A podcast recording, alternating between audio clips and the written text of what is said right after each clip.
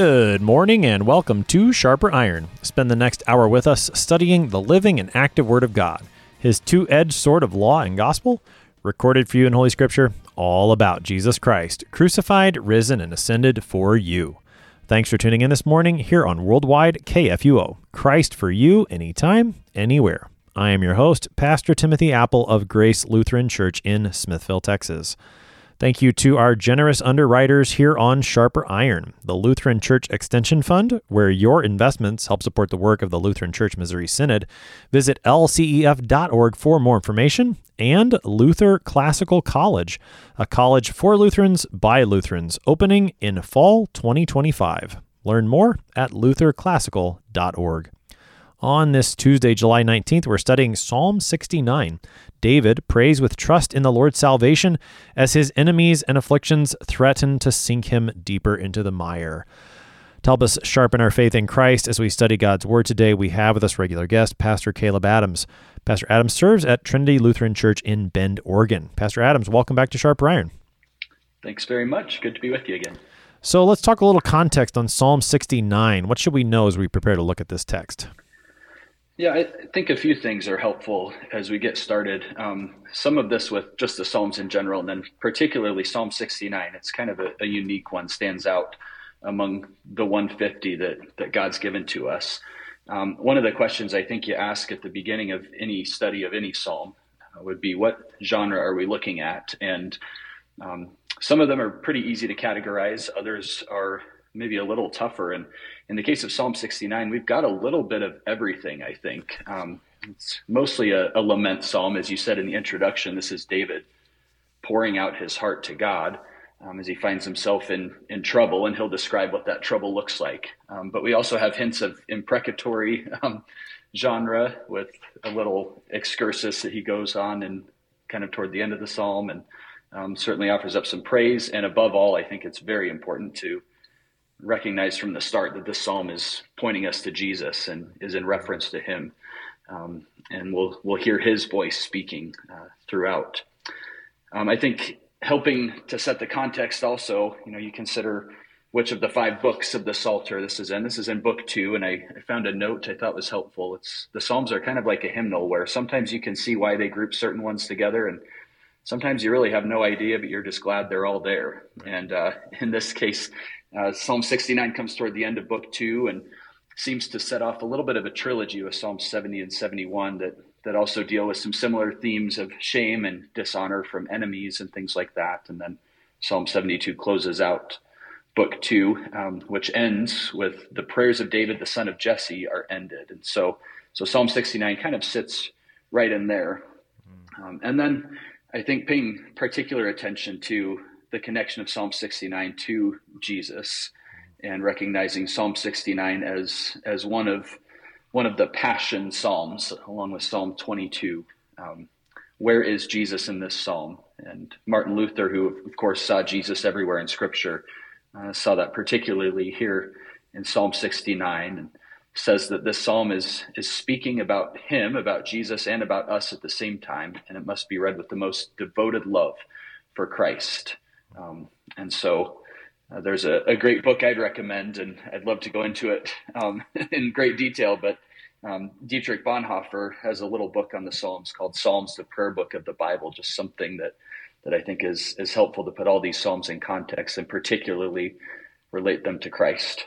Um, and then the kind of the final contextual introductory note I would say would be uh, Psalm 69's place in the New Testament. I was actually a little surprised in my study to discover that Psalm 69 is the third most cited psalm in the New Testament uh, after Psalm 22 and Psalm 110. And so, as as one of those two passion psalms, it's it's very important uh, for the New Testament and uh, the story of faith that continues, uh, which David is a type of Christ, and uh, we see that seven of of the verses in this psalm are quoted there. So, wow. um, think that's kind of setting the scene pretty well for us. Yeah, for sure. And and I mentioned this to you before we started that, that I was surprised to hear that too. I, I knew that Psalm 69 showed up in Peter's sermon in Acts chapter 1 when they're talking about replacing Judas. And that's part of the reason we're looking at it right now.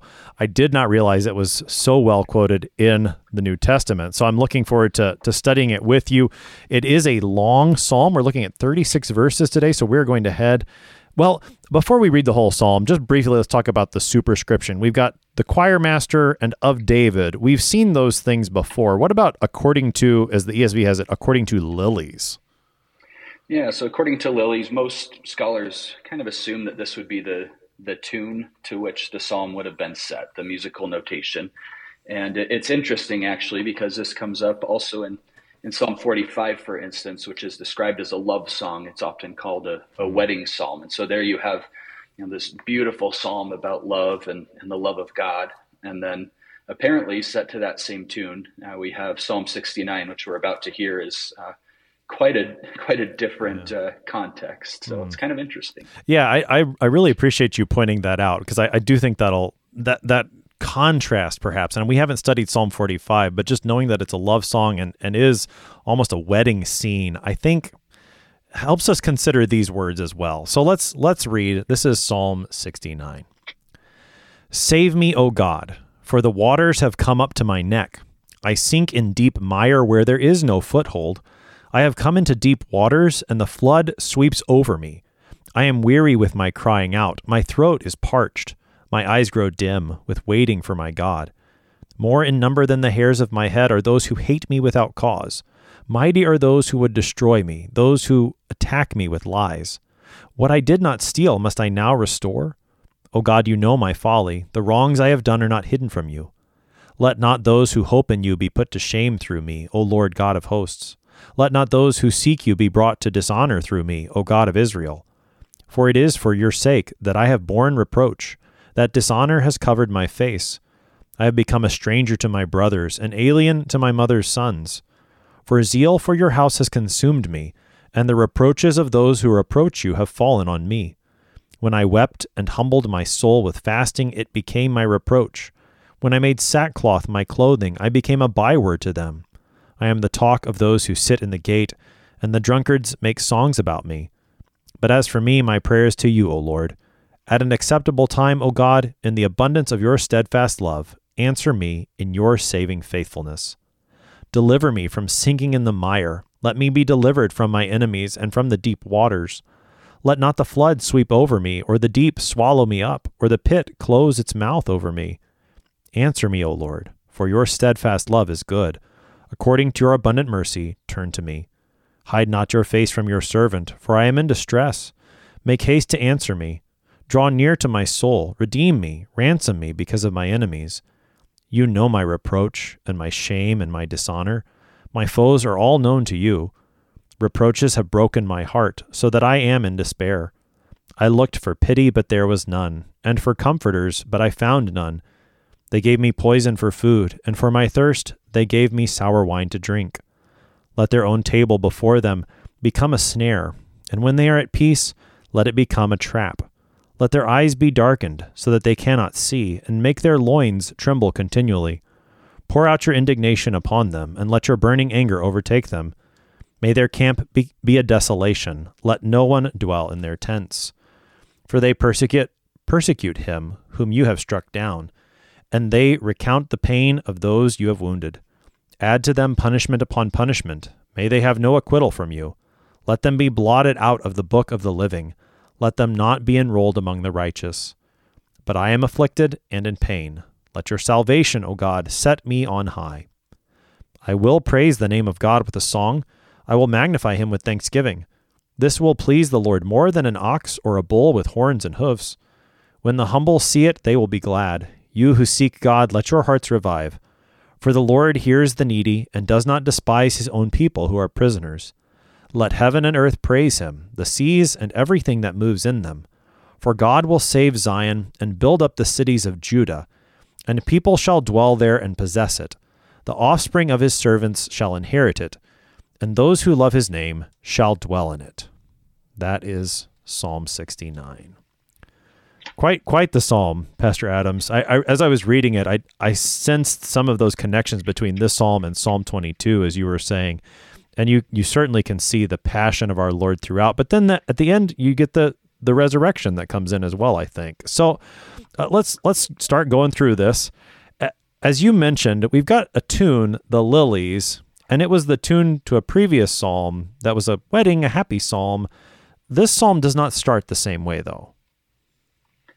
No, it's it's interesting as you look at the structure of this psalm. David has these themes that he brings out and returns to a few different times, and and he really starts out with this this very powerful plea for rescue and salvation. And you mentioned the tune according to the lilies. Um, the Hebrew for that is al shoshannim, and the psalm starts out, uh, you know, with David's plea, "Save me, Hoshieni." I mean, there seems to be maybe even an intentional connection there, whether or not they're similar sounds, and it it does just from the get go give us this contrast between the beauty of, of the lilies and God's creation and, and David's situation, because David does not describe himself as walking through a, a beautiful field of lilies. Um, quite the opposite. He says he has water coming up to his neck. Um, he's being swept over by a flood. He has no foothold, um, and uh, he's finding himself in this this desperate situation where his life is is threatened. Um, mm. It's interesting that the word for life that so often appears in Hebrew, nephesh, is used here as well, and um, but here it's it's used in the sense of waters coming up to the neck. Since mm. life was considered to be in one's breath, sometimes this phrase is used and kind of calls to mind um, Jonah, you know, calling out of his distress as the floods not only sweep over him, but Jonah does say, "You cast me into the deep." And the flood surrounded me. Makes us think of Hezekiah, perhaps, and uh, the book of Isaiah, which talks about the Assyrians coming in like a flood and passing on, reaching up to the neck. And of course, God is faithful to Hezekiah and the people of Judah, and that's as far as it goes. Right. But we see David feeling very, very overwhelmed and uh, at the point of death. He mm. feels so he's he's sinking down into waters, into flood, and and at the same time, what's his experience? How does he describe it in verse three? Yeah, he he talks about how he's been been crying out to the point of weariness. Uh, his throat is parched. It gives you the sense of somebody who's been praying and mm-hmm. praying and praying with, with all of his heart and, and with everything that his voice can muster. And, and he's losing his voice. His eyes have grown dim, waiting for God as if he's looking off in the distance for God to appear and, and come to his rescue. And, and it's not happening. And on the one hand, I think that's that's very discouraging, but it also encourages us when we find ourselves in the same experience and we continue to pray and, and offer our, our requests up to God and they seem to go unanswered. Uh, you notice that David here talks about that, but what's he doing? He's continuing to cry out with what voice he has left. He's, he's placing his hope in God. He knows that, that God's salvation is going to come and that conviction just seems to build throughout the psalm as, as mm-hmm. prayer does its work. And, and we see from the very beginning here the, the sufferings of Jesus, which are, of course, the ultimate answer to David's prayer. Waters up to the neck. You know, Jesus Christ on the cross experienced a, a drowning of sorts where his nephesh was was snuffed out. Um, yeah. Psalm 22, you know, gives gives the words for for what Jesus felt on the cross, and uh, here in Psalm 69, we we get to see what you know a picture of what that experience might have been like for him. Yeah, I mean the, connection I think to Psalm 22 is is well made. Uh, that he says, "My God, my God, why have you forsaken me?" And here we see what that's like for him as as he undergoes it. The the way that you talked about David's experience in praying the psalm, I think is was very helpful. That even as he he has this sense that God isn't answering him, yet he's still praying. And and the way you said it, I think, was that that's prayer doing its work. And I, I really appreciate that because I do think that there are times in our own lives where if we were to pray like this to God, some some in in piety, I think, in, in a certain sort of piety, we would say, Well, I'm not going to complain to God. I, I know he answers my prayers.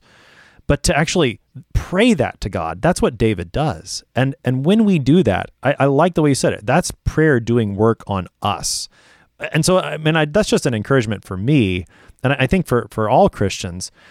When you feel like this, go ahead and pray it. That's that's what you need to do. And I like the way you said it. Prayer then will do its work on you. Yeah, well, it's it's interesting. There, are, I would say there are three levels on which to read this psalm. Uh, one would be what we might call the original context, where David um, is expressing an experience that he's had in his life and his suffering and, and his enemies and his pain. Um, we read it certainly in our own time and we apply you know david's suffering to our own. We we join in david's suffering if you will. And then of course the the most important um, perspective from which to read it would be from that of jesus. Because not only do we perhaps join in in the sufferings of david but we do very much join in the sufferings of christ. And we see those sufferings here um, just so so perfectly laid out for us. Um, in the next few verses um, we hear David complaining about how there are those who hate him without cause. We have kind of the, the first indication of what this this deep mire looks like, that he's been unjustly accused of something. And that despite his innocence, although not complete innocence, as we soon see, um, he's suffering without cause. And this is actually the first place in the psalm uh, that is explicitly cited in the New Testament. Jesus in John 15 quotes this verse, and he's talking about how the world has hated him, and so we as his disciples ought to expect the same treatment. And, and then he says, The word that is written in their law must be fulfilled. They hated me without a cause. And so, as, as Christians, we find in, in John 15 that Jesus is saying, You too will experience this. You will share in my sufferings. So, so what David's experiencing here, we experience as well. And, and we realize that it's it goes along with being a disciple of Jesus Christ who suffered for us. Mm. So we're already we're seeing the connection to the life of our Lord, explicit quotes in the New Testament. That toward the end of verse four, as the ESV takes it, "What I did not steal, must I now restore?" What what does that mean? That's a good question, and um, one of the one of the things we could ask about it is: Is it in fact a question?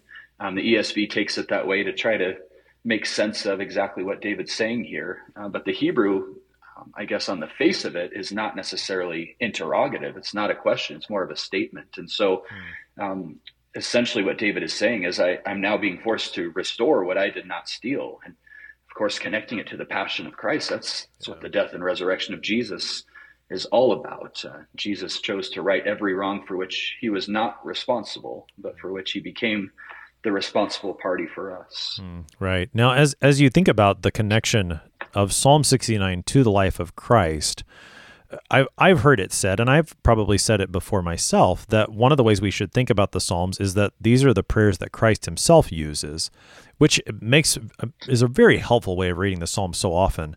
But you come to a verse like verse 5, which says, "Oh God, you know my folly. The wrongs I have done are not hidden from you putting that on the lips of Christ, now suddenly, well, wait a second, Christ didn't do any wrong. So if we think about the Psalms as the prayer book of Christ, how do we take a verse like 69:5? I would say two things. One is that here David in the original context is confessing his sin, right. that he's not claiming to be completely innocent, even though he claims innocence in certain areas. Um, but on the lips of Christ, yeah, we might be tempted to say, well, of course, Christ never sinned, so this verse must not apply to him. Uh, but of course, the theology of the cross says that Christ, in fact, became sin hmm. for our sake. And so here, Christ is essentially confessing the sins of, of humanity. Luther puts it really well.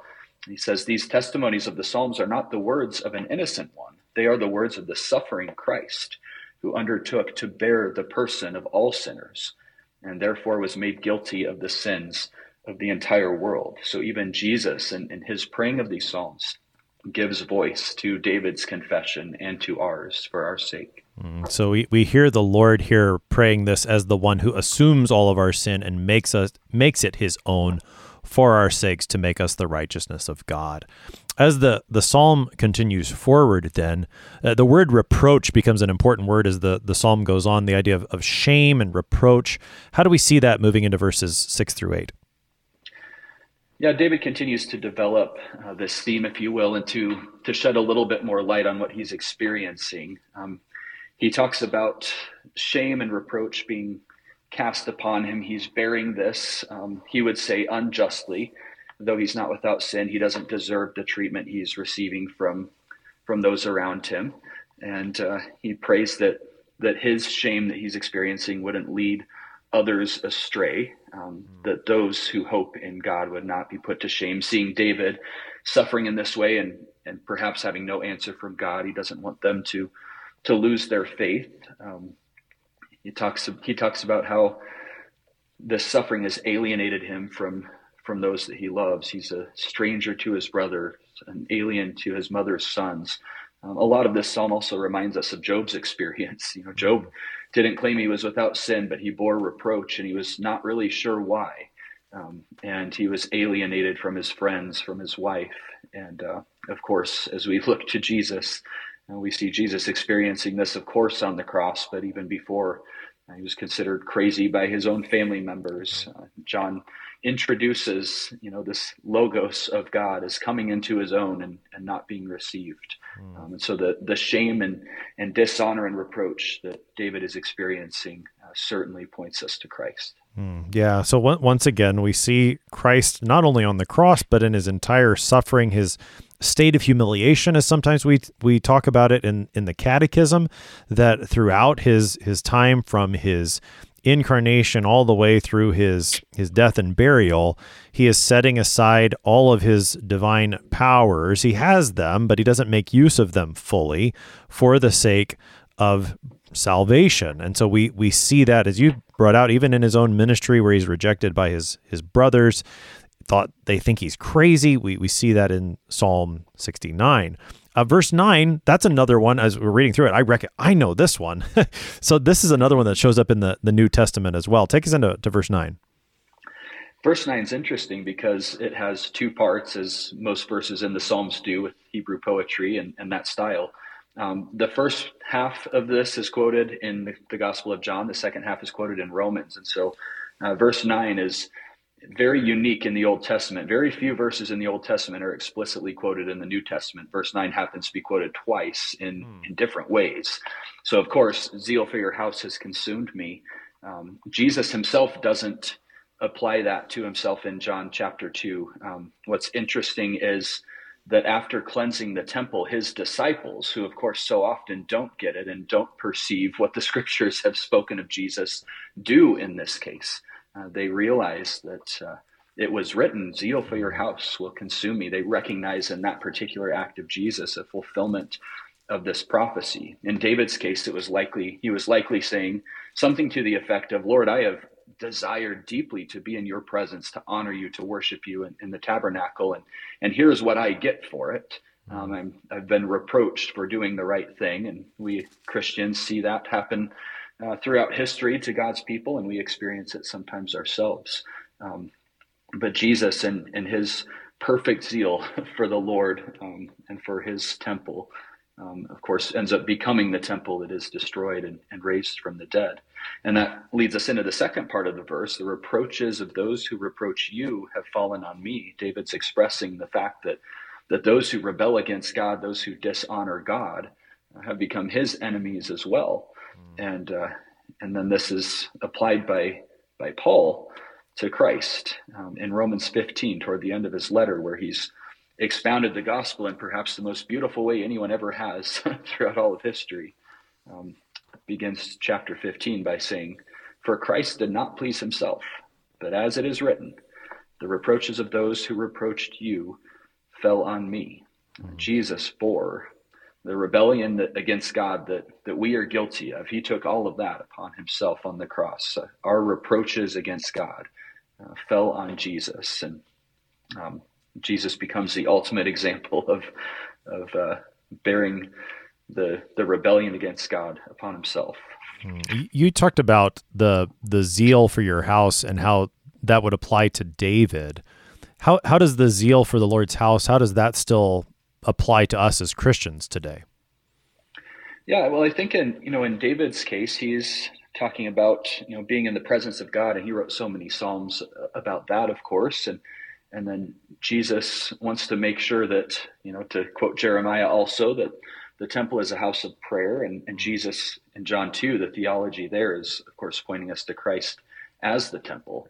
So, what would zeal for God's house look like? Um, it would look like coming to the temple, Jesus Christ. And where do we do that? Of course, we would say one of the very best places you can do that in the primary place would be uh, through word and sacrament and to come and, and worship with the people of God, to, to hear the word of the Lord and, and to receive the gifts that he brings to us, um, to be zealous for that and to be eager uh, to come and, and uh, worship with God's people and encounter Christ where he promises to meet us. Mm, yeah, and in the context of Psalm 69 in David's life, it does seem that the zeal for the Lord's house, while it does bring reproach, those who reproach the Lord reproach David as well. It, this zeal for the Lord's house continues to sustain him. I think that's part of the hope that is evident within Psalm 69 for David, uh, certainly for our Lord Jesus Christ, and also for us then as Christians. Into into verses ten through twelve, we get more of the the matter of suffering that David has, has brought out before. He's talked about his eyes and his throat before. It seems we get a little more of that in verses 10 through 12. What else does David describe in his experience? Yeah, it's interesting that the Hebrew here in verse 10, you know, it's translated by the ESV as when I wept and humbled my soul with fasting. And, and the ES or the, the Hebrew text actually gives us a little stronger sense. It literally says, when I wept my soul away, as if all of his weeping has led to the, the forfeiture of, yeah. of his nephesh, you know, to which the waters had, had risen.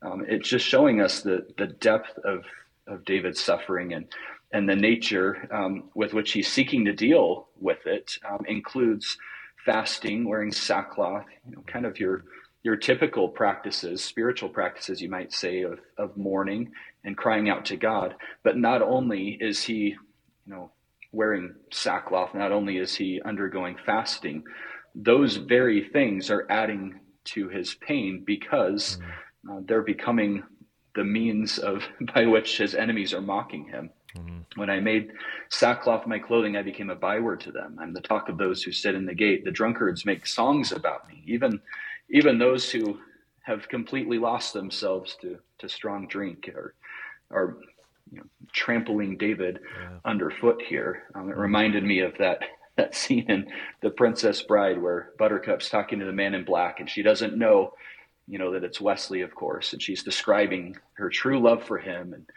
and uh, he's making fun of her for it. And she mm. says, "You mock my pain." Mm. that's what's happening here. Not only is David being mocked for whatever else it may be, um, but even the pain that he's expressing at that mockery is heaping on even more. Mm. Yeah, yeah, we see that in other places in the Psalms where where the enemies of the people of God will mock them in their in their pain and and that always causes pain. But there is hope in the lord. That's where we're going to see david turn. We're going to do that on the other side of the break. You're listening to sharper iron here on kfuo we're talking about psalm 69 with pastor caleb adams. We'll be right back. Please stick around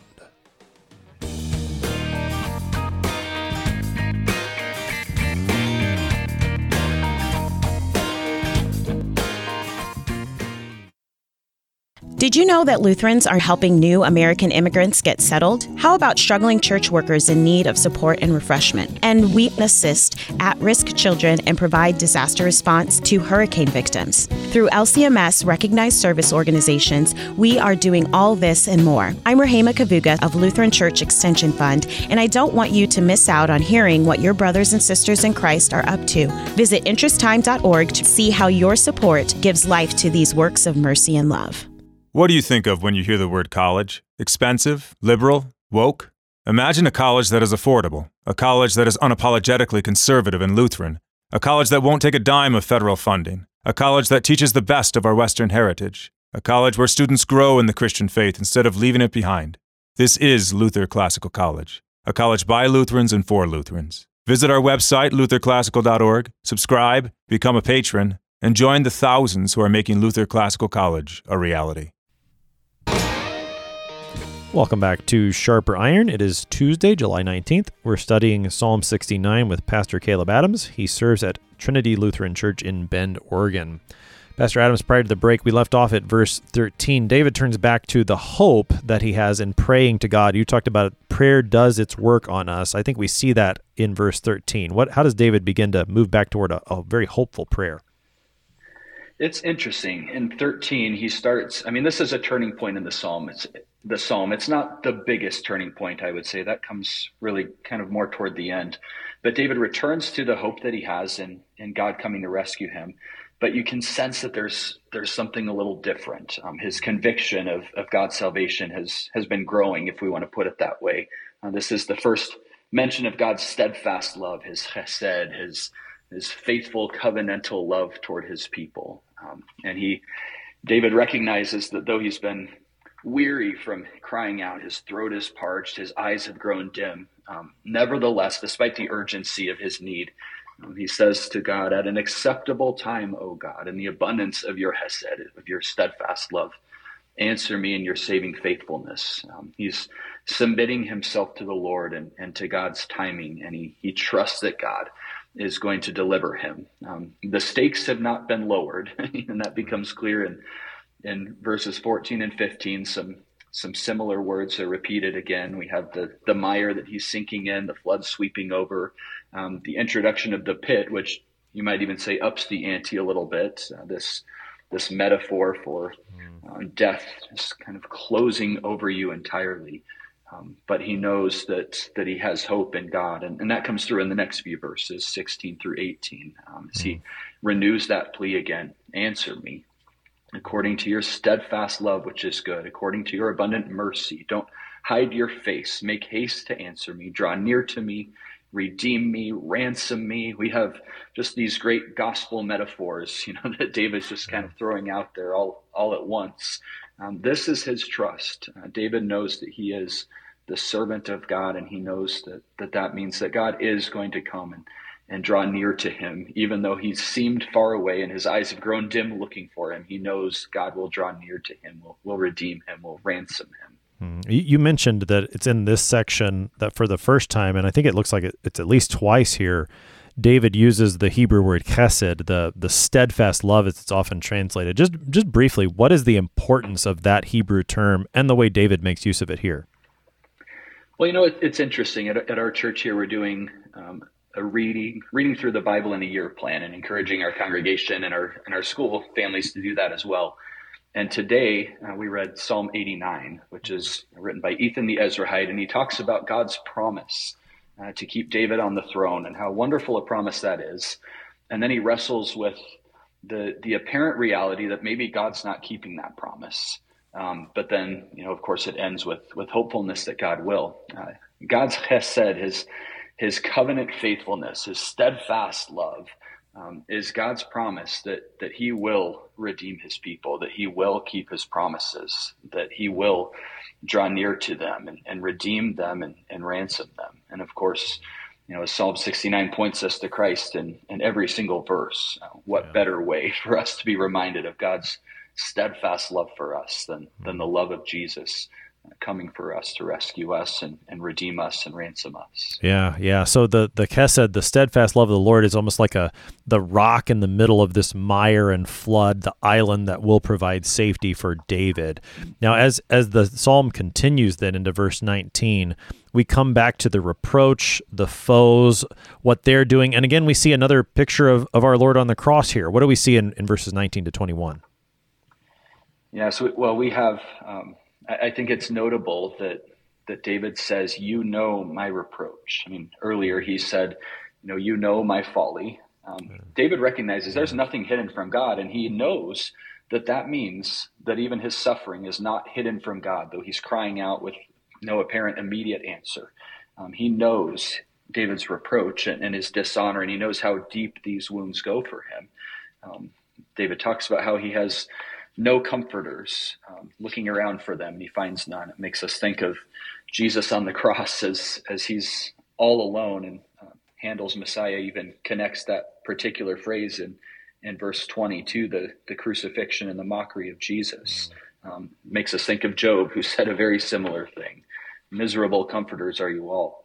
Uh, but verse 21, of course, is very significant in the New Testament, and it holds the distinction of, of at least being alluded to in all four of the Gospels. Mm. Um, they gave me poison for food, and for my thirst, they gave me sour wine to drink. David's using these as, as metaphors for um, inflicting extreme pain and anguish upon him. This is what his enemies are doing. But what David was offered in metaphor, Jesus was offered in fact. You know, Jesus is actually given these things, and and all of the Gospels recognize this. Um, in Matthew, and we actually have a couple potential references to this where they offer Jesus wine mixed with gall to drink at the beginning, and Jesus won't take it because he wants to to face his suffering with with all of his wits about him.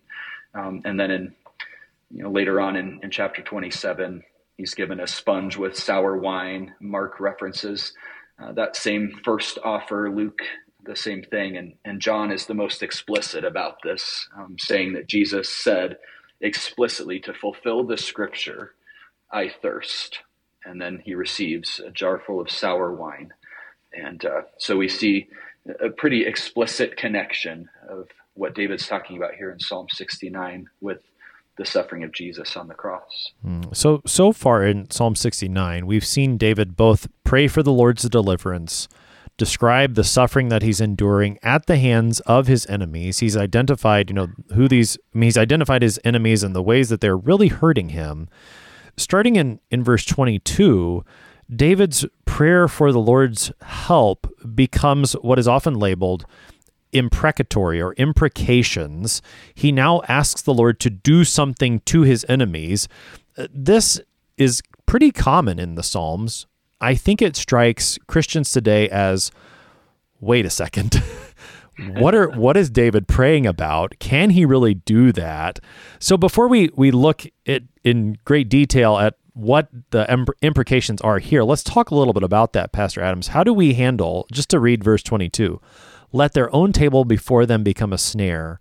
And when they are at peace, let it become a trap. Where David prays against his enemies very almost specifically. How do we how do we deal with that? Well, this is kind of the the classic challenge that we always run run against in the Psalms is we hear these people of God saying things that we today would consider not very Christ-like. And that of course is going to be the biggest question to answer is if this whole psalm is on the lips of Jesus. What about these verses? Right. And we can kind of do a little bit of a compare and contrast in some ways. Uh, but these are challenging um, to the point that some Christians have said, you know, we really maybe shouldn't have these in our Bible or we should ignore them or we should condemn them. Um, I don't think that's the right approach. Um, these, you know, imprecatory sorts of um, sorts of words are, as you said, just all throughout the Psalms. It's it's almost hard to to page through the Psalms and not see at least some statement like this on, on every page. And so I, I think there are a few helpful things. And of course, we could have a, an entire series on imprecatory Psalms and, and their theology and how we deal with them. But just a, a few things that I think are helpful um, is that in the imprecatory Psalms and sections like this Psalm in particular, it's, it's important to note that David is not seeking to enact vengeance himself. Uh, he is turning his enemies over to God to ask for God to deal with them justly. Um, this is a an anger, perhaps, but it's fanned not by not by a, a zeal for revenge uh, so much as a zeal for justice.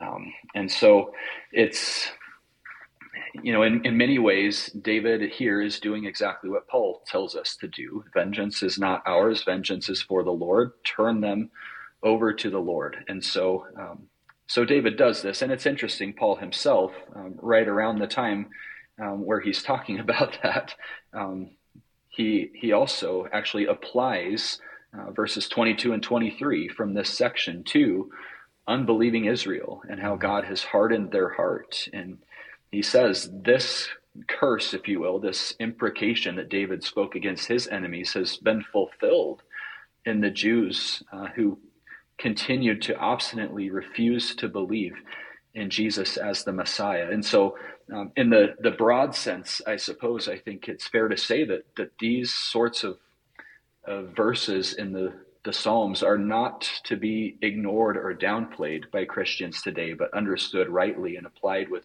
with humility and, and right understanding. Mm. You know, I think, and I, I know you've got more about this, but that the way Paul uses it in Romans 11, that he describes it as, as being fulfilled in the Jews of his day. I think that's significant because within that section of Romans, you see, you know, in Romans chapter 9, Paul starts that whole section by saying, if I could cut myself off for the sake of my brothers, I'd do it. You know, if, if I could, if if I by being cut off could save all of them, I would do it. And and in seeing how he then quotes this imprecatory section within that, gives you the you know when and it shows the desire is, is my point that David Paul, they're not the the saints of the of the scriptures are not making use of these imprecatory psalms because they want to see people burn. But it is, a, as you said very well, that this is David actually putting the vengeance and the justice in the hands of God rather than taking it upon himself. And it's not a desire to actually hurt people, but it is a desire that God would do what is just and right and good. Yes, and David, I mean, to to pray these psalms, to pray these types of prayers, it it requires a great deal of trust in God mm-hmm. because you're praying them from a setting where it doesn't seem justice is flowing. Yeah. And you are praying these prayers trusting that God is going to do the right thing, a right thing that sometimes um, might not align with our sensibilities or our, our sense of, of justice. But David knows that it does. And Paul, in his love for his people, willing to be written out of the book of life, which, by the way, is kind of the climax of this section mm-hmm. here, is yeah. in David's prayer. Um, he applies these words to, to them. I think that's a really helpful insight. Um, mm-hmm. he's not doing so maliciously. He's he's doing so in ultimately handing that problem of why does why do so many members of the nation of Israel not believe in the Messiah? Yeah. I, am going to hand that over to God for yeah. him to do what is right. Yeah. Well, and, and that's where that section ends then in Romans 11, where he just has this marvelous doxology over the wisdom of God. He does. He he also hands that over to God to let him be the one to work out his own justice and vengeance. So take us into, and I think this will help us get because you, you said the ultimate question we're going to need to answer is how do we see these words on the lips of Christ? Take us into more specifically what we see in this section. So, about verses 22 to, you said the climax is in verse 28. Verses 22 and 28 take us into some of the specifics of what David prays in Psalm 69. And I think that'll help us to see how we see these on the lips of Christ. Yeah, I think you see you see this build, right? Let their own table before them become a snare. So a place of, of hospitality and relaxation and camaraderie becomes you know the opposite. Um, but then let their eyes be darkened. He's already talked about how his eyes have grown dim. Let their eyes be darkened. Make their loins the, the seat of strength. Make, make them tremble continually. Pour out your indignation upon them those who have been indignant toward me. Um, and then verse 25 is of course very significant for for the new testament. May their camp be a desolation. Let no one dwell in their tents. Uh, this is what Peter cites in Acts chapter 1, verse 20, um, talking about Judas. So as we think about, um, as we kind of build up to talking about Christ having this prayer on his lips, we see that you know, one of the disciples that Jesus said, Follow me to, and invited to be in the 12, um, ended up having this fate. And, and we see that, that that was God's will through it all. His camp became a desolation. It was, was, was of course, uh, replaced by Matthias to, to fill that gap. Uh, but we just see these these curses, if you will, these imprecations build to the point where at verse 28, David says, Let them be blotted out of the book of the living, let them not be enrolled among the righteous. Um, I mean, this could be a reference just to their death, but it seems from the context of all of Scripture to be even more than that. This seems to be referring to, to their eternal condemnation and how could we ever wish that upon anyone? And, and of course, I think that's a, a good transition into how could these prayers possibly be put on the lips of Christ? Um, and I think the answer is that that Christ, of course, being God, um, is the one who is just, is the one who always does what is right. Um, here, this is Jesus as as the one who will judge the living and the dead. Now, we of course have a little bit of a contrast with the way that Jesus treats some of his persecutors. Um, we have Jesus on the cross, and we've already seen so many connections.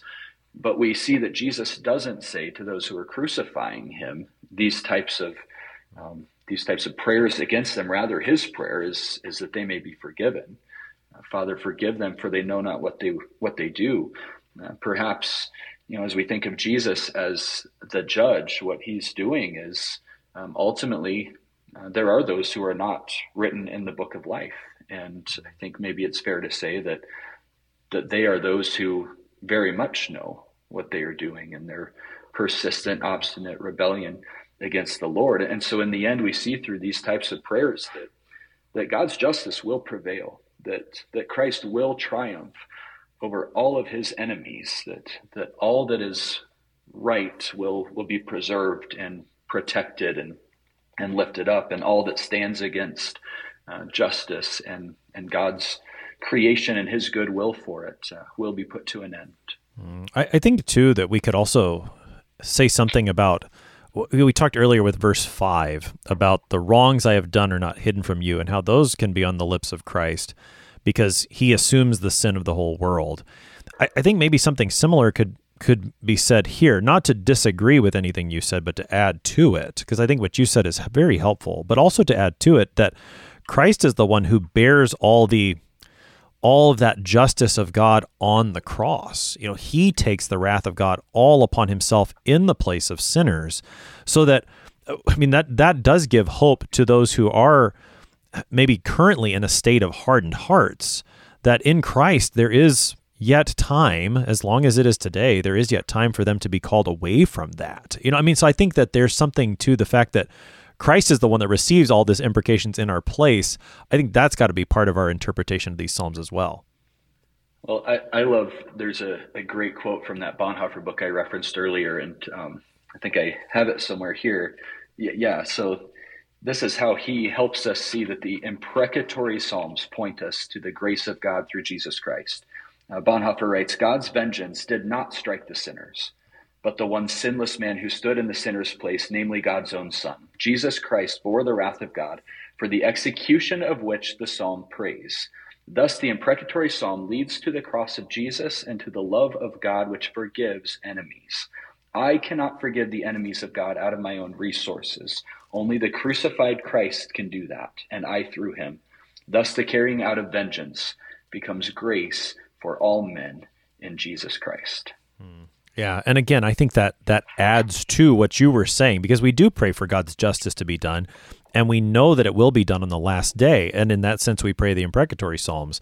At the same time, we also pray the imprecatory psalms, know that knowing that Christ has received that wrath of God in our place now, thus providing grace for these enemies and and for us sinners as well. So both, I think, helpful ways to consider imprecatory sections of Psalms and imprecatory Psalms as a whole. You you talked earlier, Pastor Adams, about turning points within the Psalms. It seems like verse 29 is a bit of a, a summary verse, and then the psalm has, I think, what you would say is the the major turning point. Help us forward. Yeah, we, we see David referring to himself and his predicament and his prayer, and then talking about the enemies and going back and forth. And so we've just had this section about you know this anger against the wicked ones. And then we have, you know, the same Hebrew device here to focus the attention back on David. But I am afflicted and in pain. It's kind of summarizing everything that he's said up to this point. Let your salvation, O God, set me on high. Uh, one, one final plea that kind of brings the entire um, description of David's suffering and what he's asking God to do to its culmination. Um, and then as we see it, it also just leads us into that that closing praise with which the psalm ends in, in the last seven verses or so. Um, you know, this raise me up to this high and secure place um, is apparently David believes that God um, has done that, is especially going to do that in this particular case. And, and of course, you can't help but think of the cross as we talk about being raised up to a high place. Mm-hmm. Jesus was lifted up to draw all men to himself. And we are in a, a, secure place because of, of our Savior's humiliation and exaltation. And, and, that leads us into kind of like maybe Romans 9 through 11, this closing yeah. doxology of praise. Um, trusting that that God is going to answer and that, that we will offer up our praise in response and and that that praise should come in a certain way. Um, and so he says, I will praise the name of God with a song. I will magnify him with thanksgiving. This will please the Lord more than an ox or a bull with horns and hoofs. So there's this abrupt change from, from all this sorrow and crying out to this is incredibly uplifting praise, um, which is, you know, a, a, quick transition, but that's not uncommon in the Psalms. Also made me think of the the quick transition, if you will, between God has suffered and died on our behalf and is laid in the tomb, and a few days later he's he's alive again forever.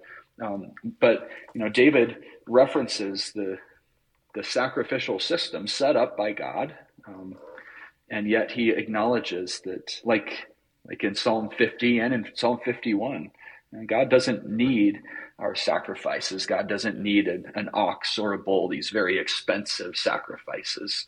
Um, and of course, we know that, that Jesus becomes the one sacrifice necessary. And so, what God desires is uh, that we would have a, a contrite heart, broken and, and, contrite heart, as, as David would write in his great confession in, in Psalm 51. And as a result, um, when the humble see it, when the humble see the, the salvation of God, they will be glad.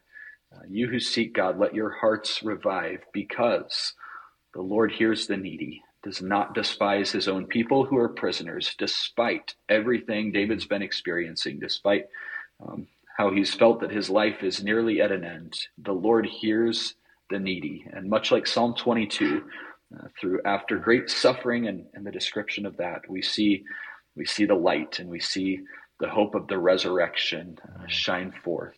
Mm. Uh, Christ has has given us the victory. Mm. Yeah, yeah. This this as we were reading it all the way through, this last section is where I really saw those connections to Psalm 22, how it does move from the passion and suffering into resurrection and praise. Take us into that that very last stanza, if you will, verses 34 to 36, where the praise now expands beyond David, and I mean, heaven and earth now are going to praise him.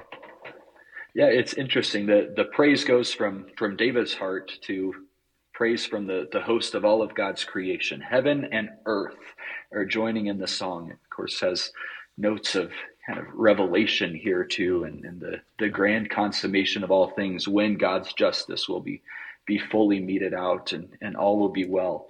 And there's an interesting uh, reference here to Zion and the, the cities of Judah. It's led many scholars, even very conservative scholars, to um, draw the conclusion that perhaps this this section was maybe added on to an original prayer of David because um, Zion wasn't really under attack. Um, arguably, the cities of Judah weren't destroyed in, in David's lifetime. You know, I think of Absalom perhaps as, as an explanation, but some would say that this was maybe added on later on. Regardless, what, what we can say is that that God does save His people. God does build up our cities, and um, you know, we, we see that happen in Israel's history. And you know, we already had kind of a, a, little bit of a connection to Hezekiah and the Assyrians coming up to the neck. And God, of course, rescues them and builds up the cities that they had destroyed. Um, but of course, the ultimate fulfillment is found in, in the church, um, in the people of God who have been uh, set free from their prison by by Jesus, our Savior, who suffered all of this for us. And so, after a a very dark psalm set to what we can maybe assume is a very beautiful tune. We have a very beautiful, bright ending. Mm. Um, ends in this this wonderful doxology. So, with about two minutes left, Pastor Adams, help us to wrap things up on this wonderful psalm, Psalm sixty nine. Yeah, I, I, think for me, this this psalm helped me to see um, five things. I think that we are called to do when we find ourselves in a situation like David. Um, and just following his pattern, I think, is, is a very helpful pattern for us to allow prayer to do its work in us. Uh, when we're un- overwhelmed, when, when we feel that we have enemies that outnumber the hairs on our head, when we don't know how to solve our problems, when, when we have pressures that we can't seem to bear up under, uh, David does, as I see it, five things. He cries out to God in his hurt. Um, as you pointed out earlier, sometimes we think we shouldn't do that. Uh, we ought to. Um, David goes to the right place. He's seeking rescue and deliverance from God, um, would be the, the second aspect of that. David gives over to God. uh, his desire for vengeance and trust in him to work justice. And I think we're called to do the same thing. It is for God and, and not for us. Uh, and then, of course, at the, the very end, David praises God for his salvation, and we ought to do the same thing. You know, Thanksgiving should be on our lips each and every day. And then, most of all, um, my kind of point five here is really points everything. Um, we should point and be pointed to the Christ uh, who is the one who suffered injustice for our sake. And, you know, the book of Hebrews reminds us of that in chapter 5. In the days of his flesh, Jesus offered up prayers and supplications with loud cries and tears to him who was able to save him from death. And he was heard because of his reverence. Um, although he was a son, he learned obedience through what he suffered. And being made perfect, he became the source of eternal salvation to all who obey him. I think whoever wrote Hebrews was reading Psalm 22 and 69 that day. Mm, yeah, yeah. Pastor Caleb Adams is pastor at Trinity Lutheran Church in Bend, Oregon, helping us today with Psalm 69. Pastor Adams, thanks for being our guest today. Thank you so much. I am your host here on Sharper Iron, Pastor Timothy Appel of Grace Lutheran Church in Smithville, Texas. Our Lord has suffered injustice in our place. We trust Him to bring about justice, to bring justification for us, to make us His people by His grace. Thanks for spending the morning with us. Talk to you again tomorrow.